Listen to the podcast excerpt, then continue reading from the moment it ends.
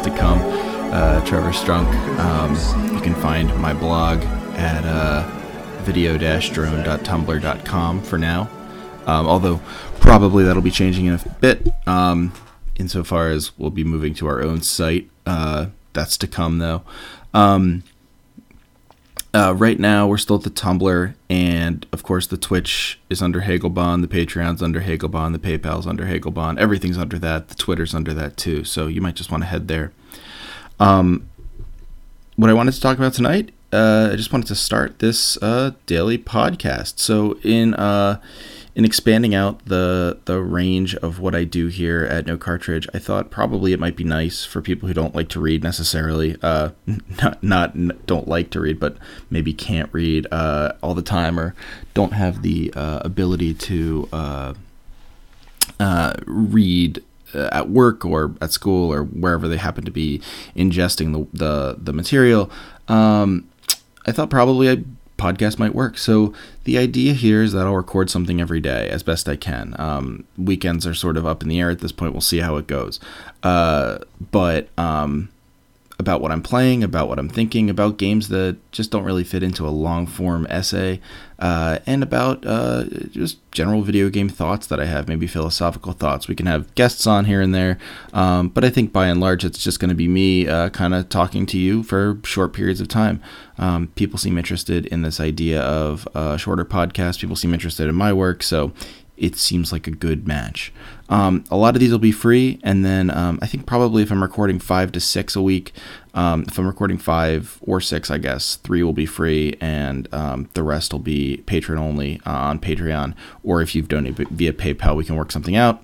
Um, if it gets to seven, you know, God willing, uh, we'll try. Maybe we'll do five, and then the weekend ones will be um, double length and and patron only or something like that again, just giving our my Patreon something, my Patreon patron something to to enjoy as well. Um, so with that out of the way, uh, this is the first episode of No Cartridge. Um, what I want to talk about today is this uh, really fun um, shooter that was uh, free for a little while on uh, Twitch Prime, um, which actually turns out to be a great service. If you have Amazon Prime, you may as well just start a Twitch Prime account, even if you don't plan on streaming, because they give you a bunch of free stuff. Um, but this game, uh, which I had never really uh, heard of before, um, but really was kind of interested to find out about, was called uh, or is called Run Gun Jump Gun. Um, and so Run Gun Jump Gun is this uh, two button shooter uh, where um, the mechanic is is deeply simple. Uh, the the left button um, shoots down, which makes you essentially jump, um, and the right shift button shoots forward. So at any given point in a stage, you either have to be shooting forward or jumping or avoiding spikes or shooting, you know, enemies. Not generally enemies because it's more of like an obstacle course game. Um, but you get the idea, right? So like initially, this will be like sort of like a jump over spikes, shoot a saw in the in the thing, and collect little orbs that you need to pass on to the next level. Um, uh, as the game kind of moves on and on and on, this gets much more complicated. And so, you know, while I was able to burst through the first 40 of 120 levels very quickly, um, the last sort of 20 levels have taken me a couple of weeks at this point. Um, but it is fun and it's gripping. Um, there's a there's a neat aesthetic to it. It's very um, very Hotline Miami in, in, in terms of music, as you heard at the beginning. Is it's from um, Run Gun Jump Gun. Uh, but also in terms of uh, just generally that pixel aesthetic. The it's not top down. It's not a. It's not that sort of game, but it is. Um, it is very sort of retro, um, and the sort of uh, gifs that, uh, or the, it's not quite gifs. It's sort of just like a brief animation that illustrates the beginning of each stage. Is um, you know very much in that heavily pixelated style, sort of like the pizza clerk in um, in uh, Hotline Miami. Um, so you know a lot of what you'd expect from a game like this right? Like it's about um, this sort of civilization dying. There are a lot of aliens sort of whimsical points um, you know uh, morose or um, sad moments as well uh, moments where you know the, the the sun is dying and you get to sort of reflect on that or whatever right? And your character is um, this guy who's just kind of going through and collecting these atomics uh, throughout the levels, right? Um, so you're known as the scavenger, and people either blame you for it or thank you for it or whatever. Um, I haven't gotten to the end of the game yet, so I don't know what the sort of end game uh, reveal is, like why you're doing all this, right? Um, I get the feeling there is one, uh, but it's not super important uh, for my purposes right now. Uh, my purposes right now are to say there's something very interesting about the mechanics of a game like this. Like obviously, you know, in these retro games. Um, there's a feeling of simplicity that's important uh, to keep uh, I don't know, to keep in the forefront of anyone's mind when they're you know producing these games. Uh, you're gonna so a game like Owlboy, which I recently wrote about, or even a game like um, Sunless Sea in, in, its own way, or uh, of course Hotline Miami. Um, any of the sort of like classic pixel games um, that are, are newer to to the moment uh, require this emphasis on mechanics because, of course, old NES and Super NES games also require this emphasis on mechanics. Um, what's interesting is that how different that is than some uh, narrative games that are coming out now, right? So I'm thinking particularly uh, this isn't a very recent game. You, I mean, I could talk about more recent games too, but um, it just comes to mind uh, uh Alan Wake, uh, which is a game that I, I, beat a while ago, thinking I'd write about it for Videodrone. Um, I haven't really gotten a chance yet. I wanted to compare it to digital or to uh, Deadly Premonition, which I've also been streaming. Um, but you know, Alan Wake, the mechanics in that game are absolutely secondary to the narrative in the game, right? They they hold no sort of like consistency with the narrative. Uh, you know, you're fighting these beasts of darkness and sort of trying to unravel this mystery. Um, maybe you could argue that the uh, flashlight mechanic, like having to use the flashlight to stun the you know bad guys or whatever, um, is part of a mechanic. Uh, but frankly, it doesn't quite add up.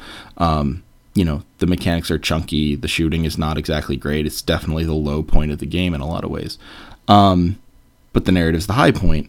And so in that case, mechanics and narrative are completely divorced, right? Form and content are completely divorced, as we might say in literary criticism.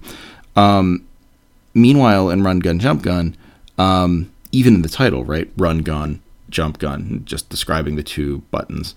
Um, the mechanics are the game, right?